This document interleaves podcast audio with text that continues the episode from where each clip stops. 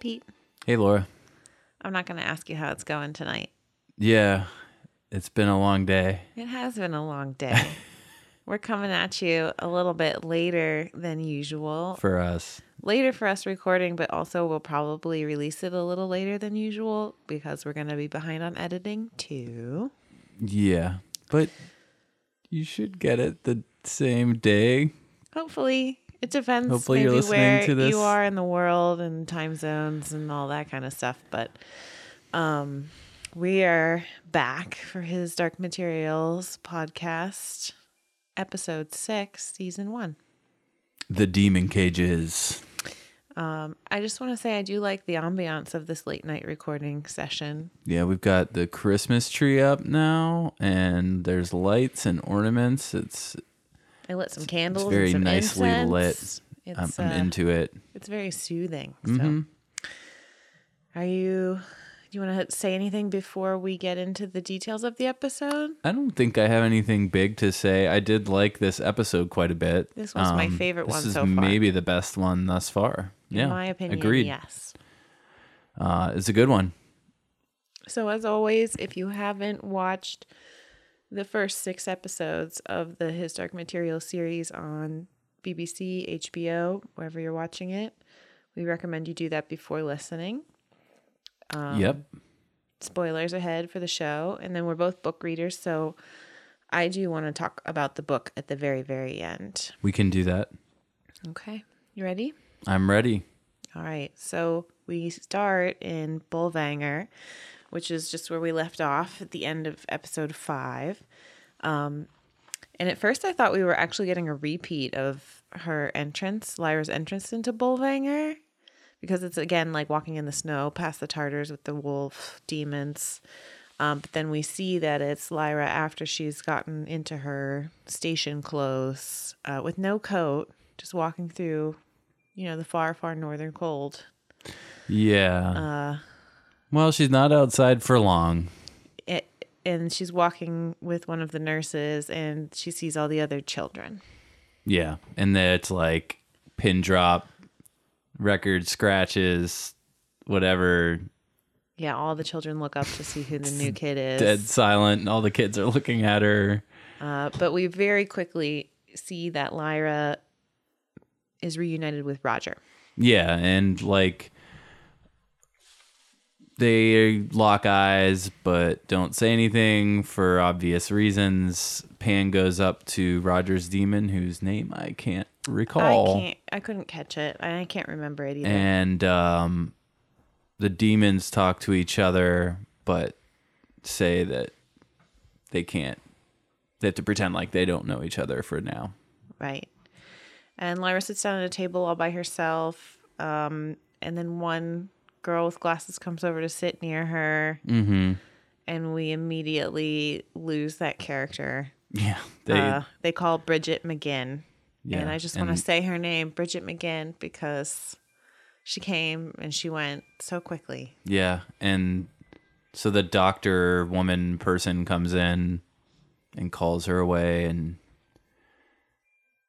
that's that's pretty much it for Bridget. Before before we go a little bit farther with what Bridget what we do see of Bridget, I just want to mention that this set is like one of the more on point sets for me as a book reader. Yeah, I felt like they captured this as far as how I envisioned it Yeah. quite well. Yeah. Um, but we do see Bridget walking down the hall towards whatever um, pro- procedure process. Yeah, that- she goes into a room, and we've got this great image of the nurse standing outside the Nurse room Clara, yeah. with this crazed look in her eyes as the electricity flickers and whatever happens behind that door happens. And this was one of my favorite images of this episode. Absolutely. This, this shot of just dead on of the nurse with her eyes as this happens. And for such a small part, I do think that the actor playing that nurse did a really good job. It was really subtle. Yeah, it was like not over the top. Her subtlety with the expression on her face was definitely really good. Yeah, and and when we learn more later, I think that it really even improves on the second watch because there's more there's there's layers. Yes, So uh, she did a lot with a little bit is what I'm trying to say. Yeah, that I the appreciate that. actress who plays the nurse in this episode does the most with her facial expressions and, and the very small little screen bit of story. and very that- little dialogue. yeah. Yeah. Um, and then we cut to Lyra with a male doctor who we haven't met yet, and Clara's there too again. Um, and the doctor is taking photos of Lyra. Yeah. And she starts to ask about dust. She asks Lizzie Brooks questions. So I, I think I can share this because this didn't really show up so well in the show. We have this book knowledge that Lyra is pretending to be someone named Lizzie Brooks who is a little bit less uh, clever than Lyra herself. She's not trying to draw too much attention to herself. So she asks about dust, but then she says, "Well, I would I wash myself every day, so I shouldn't have any dust." You know. I thought they did a cool thing where like she is asking some questions that maybe are showing a little too much and then she pulls it back right. and says the thing about, "Well, I wash myself so I don't have any dust," which is like dumbing it down so they don't know that she knows as much as she knows. Right. And but I did also think that this looked cool. Like this was something that's um that I liked about this whole episode is the way that they show the machinery and this technology that they're trying to develop. Um yeah, I just thought that it looked neat when her picture was being taken. Yeah, it did look cool. And then they're interrupted by a fire alarm. You want to take this That- one? sure. Yeah, so fire alarm goes off. All the kids get taken outside for a head count or whatever. Lyra comes up, stands next to Roger. They start talking discreetly ish. It yeah. Um, Willing suspension of disbelief there. she tells Roger that the Egyptians are coming and they need to find an escape route. After that, Lyra starts a snowball fight and chaos ensues. Yeah, um, Roger told her explicitly not to draw attention to herself because that's the people that get taken for this procedure most regularly. Yeah. And she immediately starts a snowball fight. But then he joins her pretty quickly, and all the other kids do too. So she creates a diversion so that she and Roger can go and look for an escape route. Yeah. And they wander off into a room where they find cages with demons and no people. Right. And this is a bummer.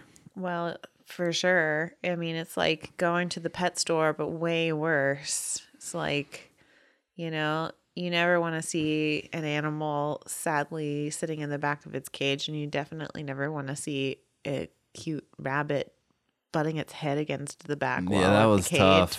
but Tough stuff with that rabbit. um, Um, they also find Billy's a cage marked as Billy with no demon in it. right. And Roger cries. Were you emotional when this was Um, happening? I thought he did a good job with it. Yeah, it but was, were you emotional? I did not personally feel emotional, but I I thought this was probably better emotion than the stuff that was supposed to be more emotional in the previous episode. Oh, for sure. And I was like mildly touched, I would say. Yeah. Like it was tugging at my heartstrings a little. and Lyra informs Roger that Billy is dead and that she found him and took him to Ma Costa and all of she just fills him in on everything that happened. right. And Roger brings up the very great point of if these are the demons, then where are the kids? And then they So head they off and look find for them. and they seem to have like so much time. I mean, they're running, they're moving quickly, but like they made their way into the restricted section in in no time at all. Yeah. but they see the children um right They find the kids They in the room. look- they just look They don't in. go in, but they they look in the room with the kids with all their heads shaved who don't have like demons. creepily counting Yeah. and laying it's creepy. down It is creepy. It sets a tone. And after this, Lyra and Roger get back in line with all the kids going back inside just in time so they're not noticed to Right. have been gone. And Lyra tells him the next time you hear a fire alarm, it will be me. That will be my signal. You have to get everyone ready to get out. Mm-hmm. Um, and then we are back with the doctors uh, the female doctor that we met last episode and the male doctor that we just got introduced to. She says it's time for a drink. Um, and she gives like a little cheers to freedom and to the conclusion of our work here, which I thought was like a weird cheers. Yeah. Well, what we find out on this scene is that she's super about it, and this guy is a little more skeptical of of the work they are doing. I think that this female doctor and later Mrs. Coulter do really sell it that they believe in the work, that Yeah. they think they're doing the right thing. Um, and the, the foil of this male doctor being uncertain whether it's a good idea to continue or whether they're just causing suffering. I think it, it does work. Um, The they also talk about oh. Mrs. Coulter coming. They do. and, That- they mention how they're going to pitch to her. They mention that she is coming and talk about how they need to sell her on their progress. And there's a quote from the woman as male doctor is being skeptical where she says the work is necessary to free generations from tyranny of sin. Yeah, so we learn here that dust they think causes sin or that the at least the demon settling causes sin. Mm-hmm. So they're trying to prevent the sin from coming onto the children because when the children are still children they don't have it but once they're adults they do. Right. Um I don't know that we even get that much detail yet, but Mrs. Coulter gives us some of that later. I might again, Yeah. it's been a long day. It's kind of late at night. I'm not sure how much of that we get in this conversation. no, that's but, pretty much it. but we start to get the idea that they think that they're preventing sinning. Yeah. Well, she mentions it here, and it does get mentioned later by Mrs. Coulter. Then we're briefly back in the girls' dorm room.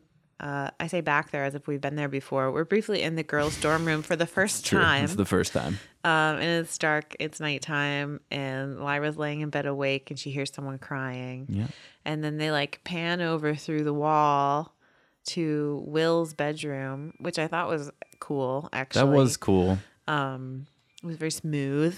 And Will is watching a video of his dad being interviewed by someone, and I thought that was touching. It was just like, you know, he if his dad's been missing for 13 years, we're assuming he's only like maybe 14. He must have He been basically doesn't know his dad. when his dad went away or disappeared.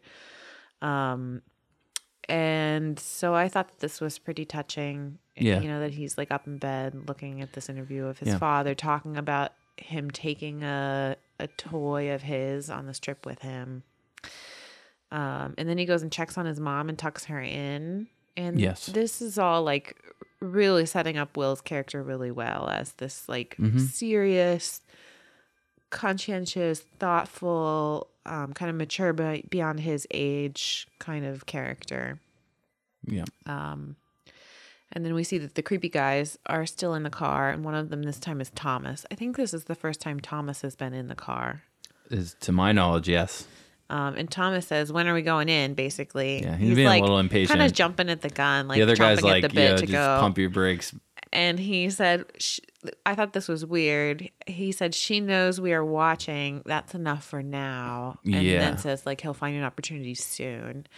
Um, so they are trying to just intimidate her, Mm-hmm. um, and that's good enough for them. Mean, they know she has mental problems, and maybe they're trying to just dig at that with, you know, or her paranoia, or Yeah. what, however you want to look at it. I continue to feel like they're doing this storyline better than they're doing the Golden Compass storyline at times. sometimes. But um, I I liked this everything about this scene, and this is the only time we're with them, and then we're back at Bolvangar, and we stay there pretty much the whole episode. Mm-hmm. Yep.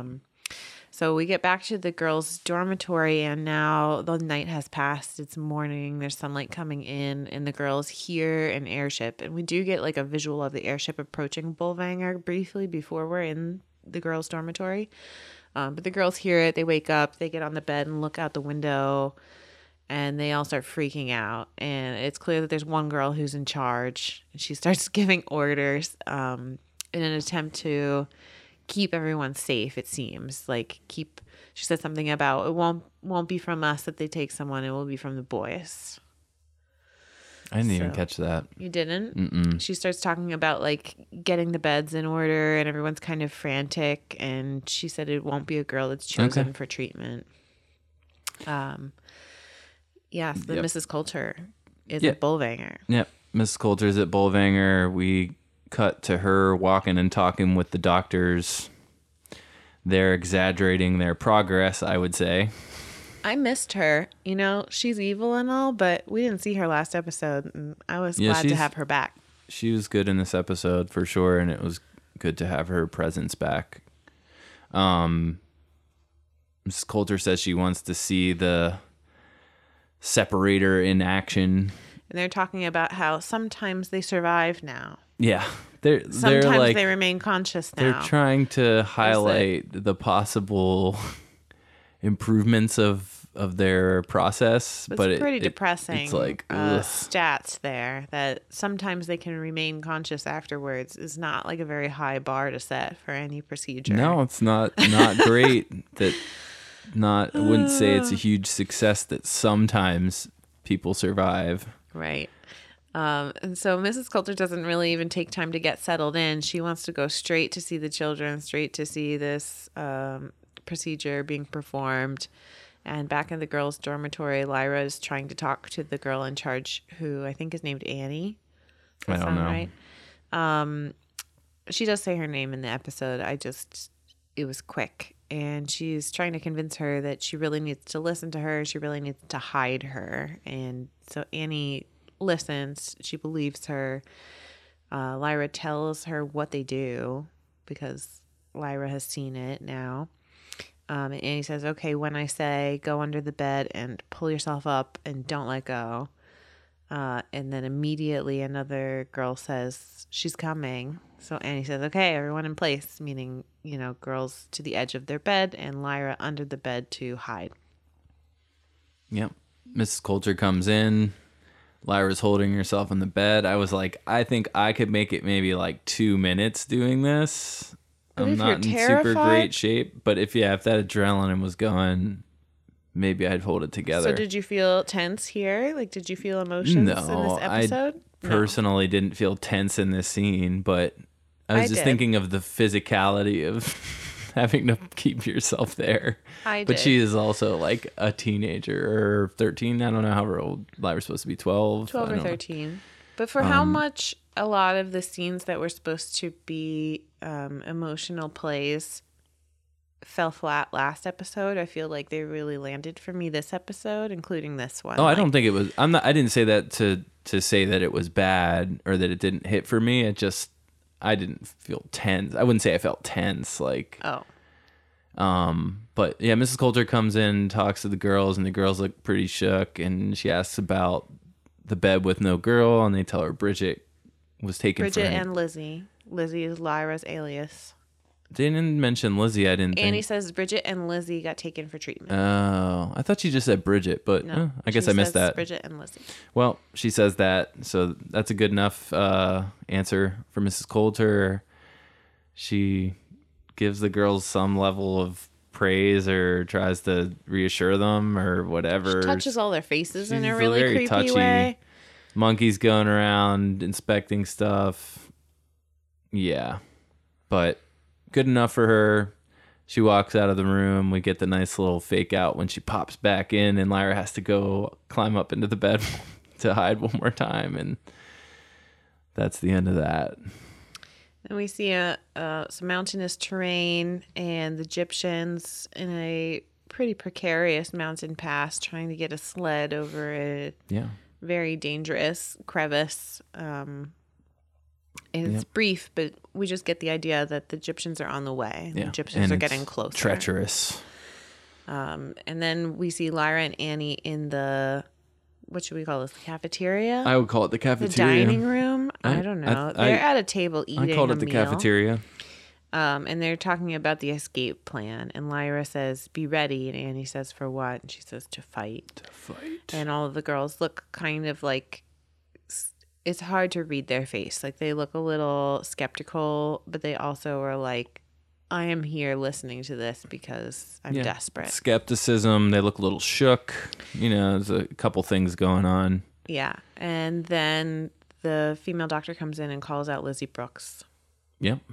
So I thought that was well done. The way that Annie kind of grabbed Lyra's hand and they are all like, you know, looking at her. Everybody knows what's going meeting on. Meeting eyes with Roger, and Roger's face looks like crazy intense. yeah. because he Roger's knows, facial expressions I mean, they're the all scene. scared, but Roger knows, knows. You know, Mhm. like Lyra and Roger are the only ones who've seen it. Um, Yeah. so then Lyra gets out in the hallway with them, and as they're walking towards the room where the procedure would happen, Lyra turns and tries to run, but the female doctor tells the male doctor to grab her demon. And again, like super taboo, really not cool. As soon as he picks up Pan, they both faint, it seems like. It's just Mm, like, he was like, well, she loses consciousness. yeah, she loses consciousness. And. Pan looks like he's limp too when they throw him in the cage later. Um, so they do get them into the room and they throw Pan into the one cage, and he immediately then wakes up and shifts into a fox and starts yelling. And Lyra then comes to and starts struggling. Yeah, she's like kind of trying to run around and screaming and yelling, just trying to get out of this thing. Um, and then when they they get her, so this is where I started to feeling really a lot of emotion, uh, unexpectedly, really. I was unsure as a viewer. I was like tense. I was like, "Oh my god, is she gonna make it out of here?" Like I know what happens. I read the book, but I was still feeling tense. They did just enough changes. They were just subtle enough that I still was like really. It was gripping. Um, Yeah. And all I wrote for notes for this section is that Dafne and Ruth are crushing it. Yeah, just like sure. this is just I don't know five to ten minutes of those two just crushing it, knocking it out of the ballpark. Like Yeah, it's so good. this But and the scene after it. yeah, that's what I'm Um, saying. It's just like nonstop. Like they are great time for Yeah. a few minutes here, but. Lyra starts calling out for Mrs. Coulter by name, and the male doctor hears her and thinks that's weird because they shouldn't know what her name is. Um, and then she starts calling her mother and saying that she knows her and screaming for mother. And he advocates for her, which I thought was like a nice touch that he's shouting back, shouldn't we listen to her? Um, and then Mrs. Coulter walks in and hears her and shuts everything down and Yeah, they let her out. And um, yeah, tell me, how were you feeling when you were watching this? I thought this was done well, and I think my favorite part of it's when I don't know if she's. I think that she's pulled out of the the machine at this point, but Mrs. just, Coulter the door putting her out. hand against the glass after that. I felt emotional. I didn't know that I would. I didn't think that I would. I cuz like so much of the moments that were supposed to be emotional kind of just didn't land for me, but um and we also had an interruption the first time we watched it when I was feeling all those feelings, so I don't know how much they would have grown had we not like paused the show right Yeah. then. Yeah. But I was feeling like really emotional when that happened. So yeah. when she's yelling and and it's getting close to them turning the machine on, I thought that was very intense and well done. No, but it was also something about Ruth Wilson as Mrs. Coulter seeing recognizing what was happening and like rushing to save her daughter, you know. Yeah, Um Slow clap for them for this scene. Like Yeah, really it was good. It was good. And then the next scene too, really good. I- yeah. I liked it's this like I. I know what's gonna happen. I know what's supposed to happen, but also the show has changed so much that sometimes I'm like, oh, I, maybe I don't. Maybe I really. Maybe they're yeah, just there's gonna. a, there's a level of uncertainty because of some of the changes they've made. Um, so these two scenes really worked for me because they have seeded some doubt in me. Maybe Mm-hmm. I don't know, but um, it, it, they sort of redeemed it for me up to this point. So we see Dafne Keen as Lyra back with um, Mrs. Coulter in her bedroom, which isn't that fancy, not like a normal fancy Mrs. Coulter bedroom, but it's a lot nicer. In than Bolvangar. it's a lot nicer than the other rooms we've seen in Bolvangar so far. Um, and she's trying to get Lyra to sip a beverage. Yeah. Lyra thinks she's not, she's very skeptical. She won't open her lips. And Mrs. Coulter goes on to be like, if I wanted to poison you, I could do it other ways that are easier. That basically just trying to be like, I didn't poison this drink, just drink the drink. She's trying to tell her that it's chamomile tea like her mother used to give her. Um, and this scene was where I, again, thought Ruth Wilson did such a great job because I really thought she sold the idea that Mrs. Coulter believes in what she's doing. Like, she's Yeah. explaining it all to Lyra. She's explaining about dust and about puberty and about how this process works. And, like, you really get the sense that she thinks she's doing right Yeah, because like Lyra's calling her out. She's like, "You're killing kids, and like that's cool and all that you're willing to save me, but like that doesn't make it okay that you're killing other kids in the name of your experiments or this Right. greater cause that you're trying to explain to me." And if it was such a good thing, why didn't you let it happen to me? You should be glad that it's happening to me. Yeah, Um, and then Mrs. Coulter's feeling really good about that little speech she just gave, justifying everything she's doing, torturing children, and she just asked for the alethiometer, like straight up. Yeah. She's like, "Uh, yeah. So they gave you that thing. Um, I need that. Asriel can't have it. You need to give it to me." And Lyra plays along. Yeah, and well, she says before that that now is the time to choose a side, and Yes. they really built the tension in this scene too between the two of them, and it just was really well done. And there was a moment again, like I know what happens, I know what's gonna happen, but there was a moment where I was like, "Oh my god, is she gonna give her really the alethiometer?" I don't know, you know, like it, it was really working for me this episode in a way that previous episodes hadn't been. Um, so she gives her a square leather pouch with a metal tin in it, and she says, "I kept it safe," and that's all she says. And then Mrs. Coulter says, "Oh, well, it's soldered." And we know what that is It's the audience, but she Yeah. doesn't know. And she goes over and opens it, and uh, the spy fly pops out and bonks her in the head, and she like falls on the floor. And Lyra uses that as her diversion to escape. Um, and then what did you think about this next? Oh, this scene? was great. I thought this was really good. This this landed for me. I loved so it. like Lyra runs out after the spy fly comes out and she picks up a fire extinguisher is like bashing the lock or whatever to like It's so like an electronic keypad It's like- yeah, or like something. a- so, so- she she makes it so that the door is permanently locked. Yeah, so like Miss Coulter, can't, get, out, and they're both just like I let me see what I put here. I thought it was good. Um I just primal- wrote primal screaming, on screaming opposite of the ensues. some Well, you know, something that I missed about Mrs. Coulter in that episode where the Egyptians came to her flat and were looking for the papers Lyra was, was mentioning, and you said like her body posture when she got on top of someone was weird. She was sort of like her demon. Yeah, that's- no, that's what I like thought. monkey. Oh, well, you didn't And- say it. oh I well, had to read that in a Rolling Stone article to catch it. I missed I thought it. that was very monkey like the way when that when that break-in happened, and this Uh, was as you are more perceptive for me, but yeah, that's why I'm bringing that up because I thought that Mrs. Coulter at the door, it was this very primal, like Yeah. like Yeah. ape scream. You That's what I had my notes. Some primal screaming. Yeah. Um, but then Lyra, it was more like the echo of her mother rather than like a I mean, it was also primal, but it was like, you know, they were they were mirrors for each other.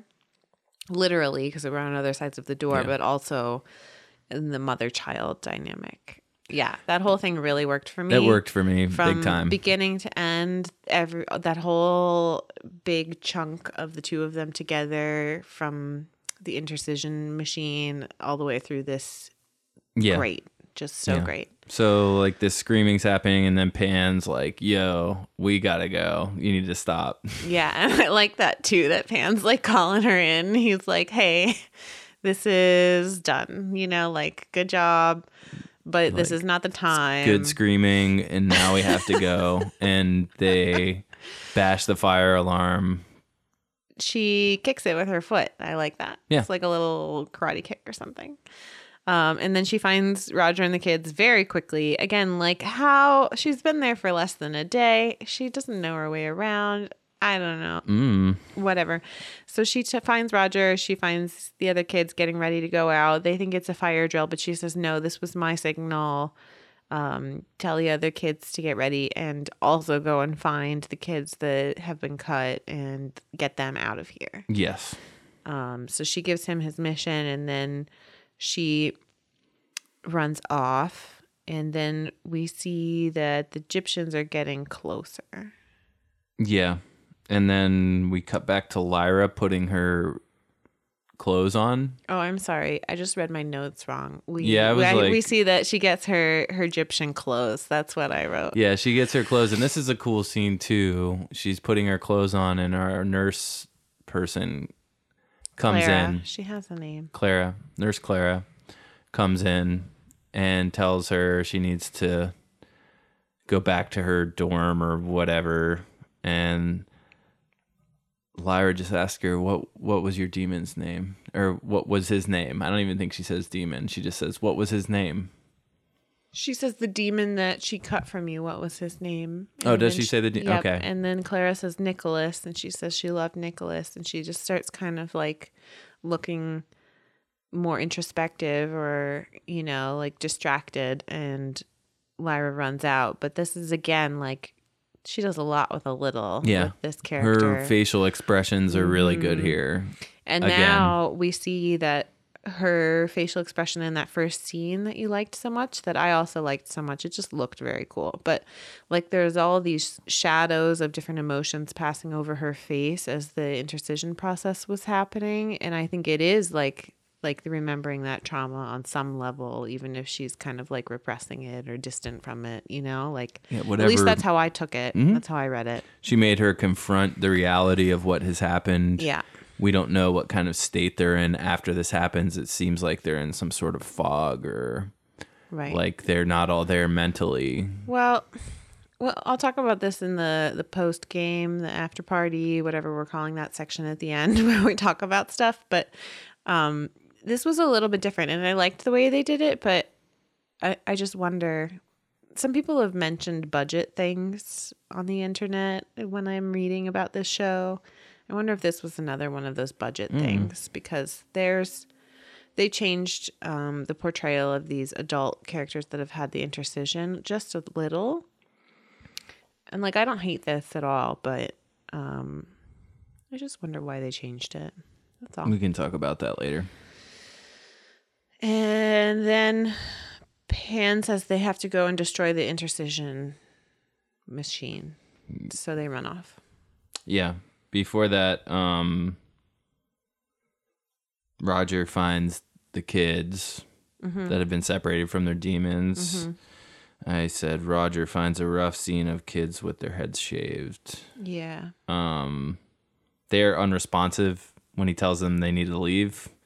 And then he inspires them by saying something to the effect of, like, need to honor your demons and do this for them to make sure this doesn't happen to other kids. Right. So then Lyra goes and causes some kind of like atomic reactor reactor explosion. Yeah, she just starts hitting buttons, and then like the whole building starts to like break in the machines. But you know what? I, I kind of like this too because when I was imagining this, I never really imagined that it was some kind of like atomic situation. But now thinking about it, thinking about what they're trying to do, trying to separate a soul from a body, and you know, like, of course, they're working with tiny particles. Like they're working with dust, which is this like invisible to us kind of particle, right? So I don't know. I guess I just couldn't like imagine when I was reading this what kind of machine it was. I basically thought it was like a guillotine and it was. It was And like a guillotine. did have that look. but it was like a nuclear guillotine or something. Yeah, it was, You know, it was a little more like- tech, more more teched out than Um, than maybe our imaginations led us to reading the book. so it was cool to see how they were imagining the the machine being like much more involved than I was, and also the explosion being much more dramatic than I could have thought. Um, also, I don't think that this happened Yep. in the book, No, but it's fine. I didn't care. but it was cool to see like a nuclear reactor explode kind of Yeah. situation or They kind implode of as did it was. a. They kind of come to the same result of of a thing that happens in the book, but with this as the vehicle instead. So totally fine. So uh, then this is where we see that the Egyptians are getting closer because we just see like the little bit of the bottom of a balloon heading towards Bolvangar. Um, and then we get a scene of Mrs. Coulter and her monkey trying to get out, realizing that this isn't a fire drill and that they actually have to like go somewhere because they're hearing explosions and shouts and things like that. So um, they're crawling through the ductwork, and I was pretty skeptical of the Lyra and the ductwork earlier on, and we missed Lyra in the ductwork this episode, where she in the book is crawling through the ductwork for uh, not not to escape, but like she just crawls through the ductwork at Bolvangar. yeah, Um, so I really liked the mirror of Mrs. Coulter climbing through the ductwork yeah. here. I didn't know if you wanted to talk about this now or later, but I mean, it doesn't give anything away. No, it doesn't. So like, yeah, I thought this was. I don't know if this was intentional. I would have to think oh, it it, is. has to be. has to be, right? It has to be. So like, yeah, in the book, there's like a part of this whole part of the story where Lyra's spying through ductwork, and for them to instead have Mrs. Coulter escaping through the ductwork, I thought was a cool touch to like. Well, and I wondered why they made Lyra go in the ductwork earlier, and I wondered if they might cut this ductwork in later because much it's like why why would here. they have her crawl through the ductwork twice? I mean, I guess you could set up the precedent that this is a character that likes to spy on people that way, but Mm-hmm. you could also say that Mrs. Coulter did it first because her demon did it before Lyra did. That's true. Anyway, it just sets up that relationship, that mother daughter bonding. Yeah, you know, it's like Some mirroring stuff going on. Um, and so I, I liked it. And I also really liked her posture when she got out of the ductwork. like- Again, it's like she is more in tune with her demon than she's letting on, you know? Mm-hmm. and her just her physical acting not only in this episode but throughout has been quite good yeah. yeah So then we see Annie and all of the girls from the dormitory running, um, and they kind of get to a place where they can't get out. The door is locked, and there's the guards coming towards them. yeah the doctor and the guards two of the Tartar guards And the doctor's sort of trying to do harm reduction, I think. He's trying to be like, it's okay, follow me. Even though there's these like really scary guards with these big, I don't know, what are they, like spears? No, they have, like They're- guns mm, do they have guns? They have like those big, sharp, oh maybe there's i don't know whatever. They have impressive weapons and impressive wolves. And then they start getting attacked from behind, and the Egyptians are there. yeah And that was cool. they take out the Tartars pretty quick and then ma costa runs up on the doctor Hell yeah. presses him about her son Of course. and then she breaks his neck Fuck yeah. like a badass. I liked that. That was good. Uh, and then another guard comes their way, and the girl starts screaming, uh, but someone shoots him from behind. And when the guard falls, it's Lee Scoresby behind him. That was great too. Mm-hmm. Um, and then we see Lyra, and it's just chaos, and she's running through fighting, and she gets trapped kind of between two guards. And we're like, oh no, how's she gonna get out of this one? And Iorek comes and just like swipes guard out of the way from above. Just like boom, real quick. um, and that's a really cute exchange too. Yeah. Yeah. I Um, liked that. Do you remember what they say? I didn't take a lot of notes because there's so much action. I happening. didn't. It was there's a lot going on, but Lyra says, "What took you so long?" Maybe or something like that. yeah, and, then he he's says, like, "Nice to see you nice- too," yeah, or something. yeah. And then she like just yells orders at him, like "Go help the kids," or I don't remember what, but he's Yeah. like, "You're welcome." like Mhm. is cute. It's a good exchange between those two. um, and then it's just like chaos and fighting all around. Lots of uh, people getting hurt, people dying, people engaged in combat, and then thank goodness we get to see Serafina doing something freaking awesome. Yeah. Serafina to the rescue. Um, I am bummed about the budget because this was supposed to be more than one witch. But yeah, there's supposed to be a whole fight with like a bunch of Tartars and a bunch of witches and Egyptians and like all this stuff's going on, and we basically just get Serafina. But and, and it's cool. it's super cool. She's super badass. She flies in, and it's like she's basically just going light speed, kills everybody in the room pretty much. She It's wins like the fight like in in five minutes, yeah, no. five seconds. yeah, whatever. She wins the fight for them. um, but I just kept thinking like, all right, so we're probably not going to see more than one witch at any point, maybe. Hmm.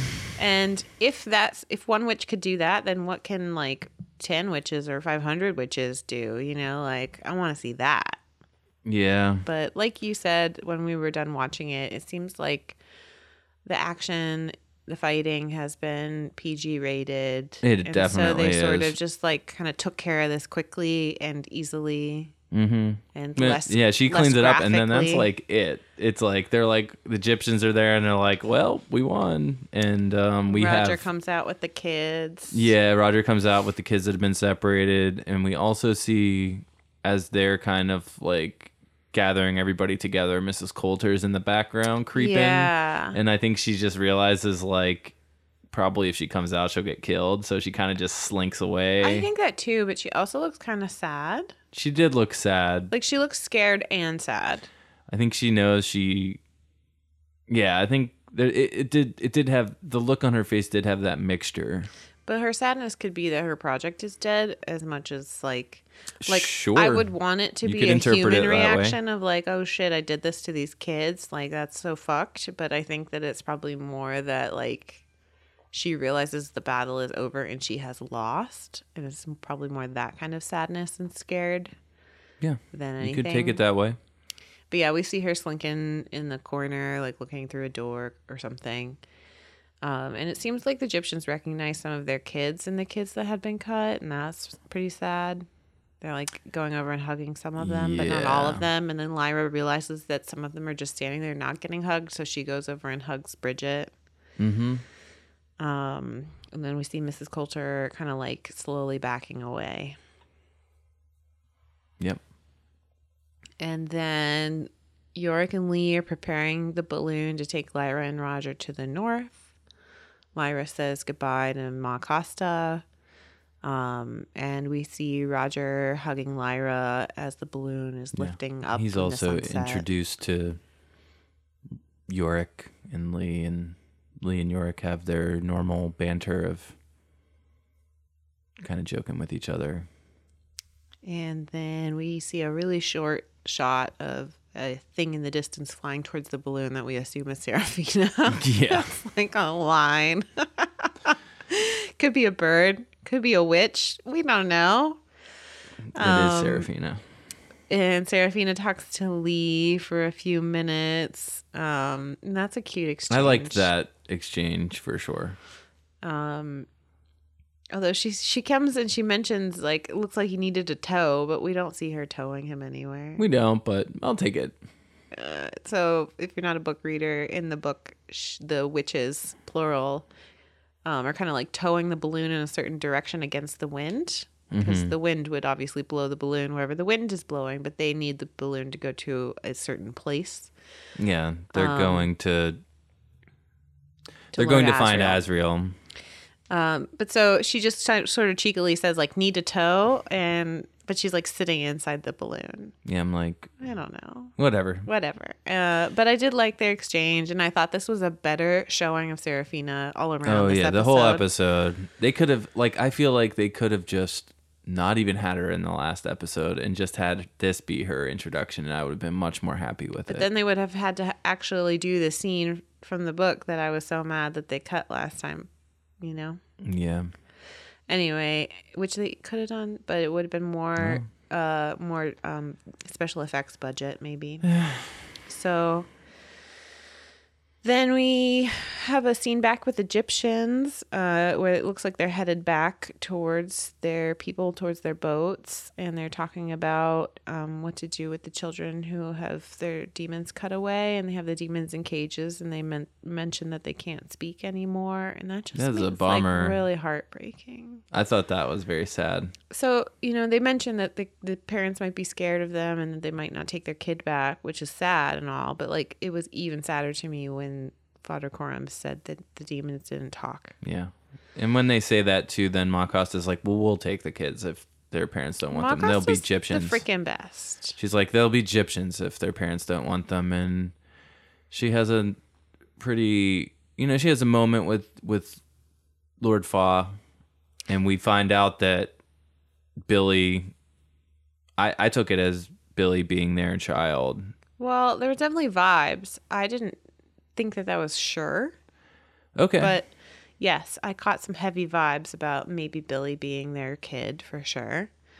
Um, at least he's really affected by it, and she's like reassuring him more than he's reassuring her, which her being the mother seems weird, but if he's the father, then it seems a little less weird. yeah. But yeah, I caught some heavy vibes about maybe that was their kid. I feel like those, they were heavy on it. But It wasn't I like guess I could be wrong. he didn't say like my child or something, you know, but um it's possible. And then we see the balloon again approaching some more mountains and it's finally dark and snowy and just like impenetrably dark and dark all the time. And so like thank goodness we finally made it This to the north where it's dark. Was like that. Uh, maybe not the whole thing. Like it's Most still of it. daytime sometimes. Most of it. There was a few daytime shots when like Miss Coulter showed up. and I think it's Hester that st- first like kind of stirs and notices that something is amiss, and then Lee wakes up and hears that something is not quite right too, and he goes and checks his instruments, and I like that his uh, I'm assuming it's his compass, but we don't really know, but his instruments are just like spinning around and around. Yeah. Um, I thought it was the compass because they're headed towards the north. That's what I thought. and It I was- thought that the magnetic readings were just what- like not working anymore. yeah. um, I, I I think that's what we were supposed to think. But then they're also hearing that the cliff-ghasts are starting to fuck with their balloon. Yeah. I thought they looked pretty cool. I liked everything about this scene. Yeah, I thought the cliff-ghasts looked cool and they're like coming from every angle pretty much and Lee starts shooting at them and Iorek's kind of trying to help too. Have you ever had any misgivings about this uh, Lin Manuel Miranda as Lee? I think that they should be I've laid come to around. rest. I've come around. I mean, yeah, he's not Sam Elliott, but I think he. I like him. It's fine. I got over it. I got over it. I like him. I think he's doing a good job. Um, he was good in this scene. This was n- even, you know, like we've said over and over, we, we generally know what's going to happen, or at least we think we do. They have changed some things. we used to think we knew what was Um, going to happen. so as the balloon gets bumped and then the hatch busts loose and Lyra's like hanging there, you know, I was I felt tense. I was really tense this whole scene with the cliff-ghasts. And Lyra's hanging on, and Lee tries to get her, but she slips away and just starts flying off into the air, and that's how we end the episode. Yeah, I mean, I was very tense the first run through, and then even the second time, I still was a little bit tense. So yeah, it really worked for me. And Yeah. this, for as much as I shit talked the last episode, I really loved this episode. I think it was the best episode yet. This, um, I think I'm in agreement with you, and this was my favorite episode thus far. Um, so do you want to have a little after the episode? Yeah, let's go to the after party. We'll give you maybe some more book spoilers or talk about some like things that we think might happen in the next two episodes, the last two episodes. Yeah, let's do that. So if you haven't read the books or you don't want to be spoiled or you don't want to hear speculation, turn this off now and we'll see you for episode seven. Uh, if you are interested in this, we're going to get into it. So I just have to light a candle for seeing lots of witches flying through the sky because unless we see them in one of these last battle scenes in the last two episodes, I just really don't think it's going to happen. It's Seems like unlikely. we seem to be getting shortchanged in the demons and witches department, specifically Yeah, uh, about the special effects budget. And I think that's the case. that is really sad. I'm more bummed. Like, yeah, I want to see more demons, but I do feel especially shortchanged on having one witch. really bummed. Like, this fight at the end is supposed to have like A clan a of whole witches. clan of witches, and I we got know. one.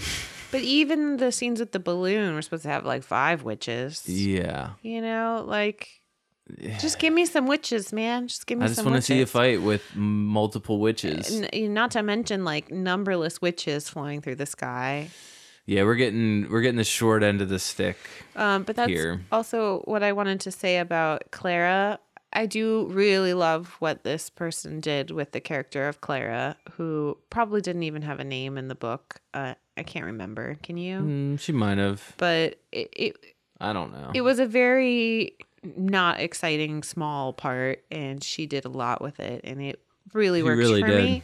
But in the book, they had demons, and they were like little obedient kind of demons, like little dogs, like lap dogs or something, and they were trotting next to them. You know, sort of like when we're introduced to police officers and certain kinds of servants and stuff, some of their demons are dogs too, various kinds of dogs, but like because of the nature of their job, because they are in a position of serving or like being subordinate or something, you know, they have a certain kind of demon. And so Lyra makes a note about how their demons are like unusually quiet and calm and Yeah. like always just like sitting and not really alert, you Mhm. know? And um we didn't see them have any demons at all, but they also didn't like make it a big point to make a point of them not having demons at all. yeah. you know what I mean? It just they could have like, just had a demon there that was like sitting there, they could have had like doing a anything. creepy like unaffected demon that didn't talk, you know, like Mrs. Coulter's demon doesn't really talk and is weird looking and like it's noticeable that it makes strange faces. Um they could have done something like that, but it seems like we're shortchanged on the special effects. And so, Yeah. like, just taking the demon away works. Uh, It does, it works. But I, I would was- have liked to see this, like, how do you portray something that has just been, like, like ripped lob- out? essentially like, Like lobotomized. lobotomized. Yeah. yeah. Well, and I, I've told you before, I always um, associated the word intercision with circumcision.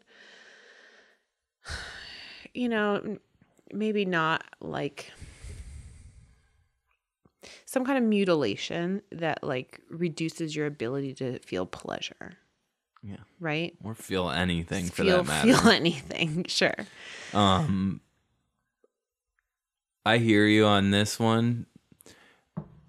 They did such a good job with the physical acting and the facial expressions with the nurse herself Yeah. that I was willing to look past this. I mean, I bought it. It's just, it seems. If they're shortchanging us so much on the special effects now, why Yeah. did they decide to do happen this when we get- series? to 'Cause it's the only- second and third book, I mean, we're only going to meet more it gets more. f- ethereal characters that are going to be hard to portray. it gets more and more out there effects. with like what's going to be needed yeah, with the CGI and with the special effects and Right. to, to portray this in any sort of decent way. It worries me. Like it's it is it's worrying. okay for now, It is worrying. but I mean, it's It- barely okay. I'm upset. it's barely okay. It is barely okay right now. I'm concerned about how they're going to portray the second and third books because it just gets more crazy. I mean, some shows do get a bigger budget after the first season, right? That happens. We've seen that happen over and over again in the world of television. It it Um, could happen. So maybe they're waiting for this first season to really take off. But if they're not even making an effort to make the book readers happy in the first season, then like I would don't Wager know. that they would say they are trying to, but uh, eh. Well, we'll see. And and you've said that you think is only going to be two seasons. that's what I heard, but I could be wrong. And so I also don't know how they're going to fit all the content Doing into the second and third books in one season seems wild to me. right. So It's a lot that happens. okay, what else did we say we wanted to mention? Um, I'm trying to think if I had anything else that's like. I have some speculation that's not Yeah, based we on could this do episode. wild. We could do the speculation. I don't think I have any big gripes or like things I think are worth bringing up that happened in this specific episode. So I think that we got this one scene of Will Parry because next episode we're basically gonna get what I thought we might get this episode with the home invasion. Yeah. Well, that's what we're leading to. It seems. That's my guess that they'll do that first, not end there, and then they'll end back at the end of the Golden Compass. Okay. So we'll like kind of have our end f- for this season of beginning of book 2 stuff with like them having to flee their house, apartment, whatever you want to call yeah, it. and maybe even Will will end up like in another world by the end of this season. Possibly. but I think that they won't end the. I don't think they'll end on that note. I think they'll end on the note of like the high point, the, you know, The end of Golden Compass. what's that word? Oh my gosh. The climax. yeah, that's the word. I think Compass. they'll end on the climax of the Golden Compass in the They eighth should. episode. That would be my I think guess. they should. Um, and so then we might see Lyra crossing into another world Mhm. as well at the end of that episode. But I think that n- we will, we spent like the whole time with Lyra this episode. So I think we're going to spend a bunch more time with Will Yeah, Parry. I think they're going to episode split next episode between like Lyra um and the Bears Maybe. and um Will. maybe. That's my guess. I think that we might even not get to Lyra and the Bears until the episode after that. Mm, We'll I see. don't because we have to do that, and that's going to take some time. And then we after that we have to do Asriel and Lyra and Roger and Right. Mrs. Coulter, and I think that's going to be a whole po- big portion of an episode. But some people were speculating that we'd be like in Cittàgazze by the end of this series already, and I don't mm. think so. You mean the end like of the season? we might like like physically like get like one image of that or something, but I don't know that we are gonna like have it, a whole episode there. Oh, I don't think. No way. We have two episodes left. I don't think that's possible. But some people were speculating that that might be the case. No, I don't. I doubt that. So if we are only just getting to that point by the beginning of next season, I don't see how they're gonna do two books in one season. It seems totally unreasonable to me. That's all I got to say about it.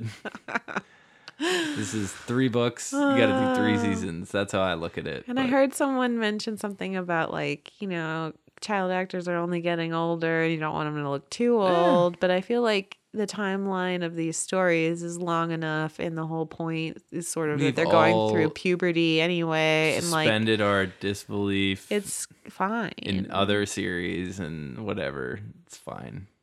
I think it'd be fine. But Yeah. Well, so I didn't have anything else that was really pressing. I didn't either. I liked it. Yeah, it was um like you like we said, best episode yet. Well, uh, apologies again that this might be up a little bit later than usual. Maybe. No, almost certainly. but um, we'll try to be more timely next week, and you should have it by Thursday at the latest. Yep. All right. Until next time. Bye.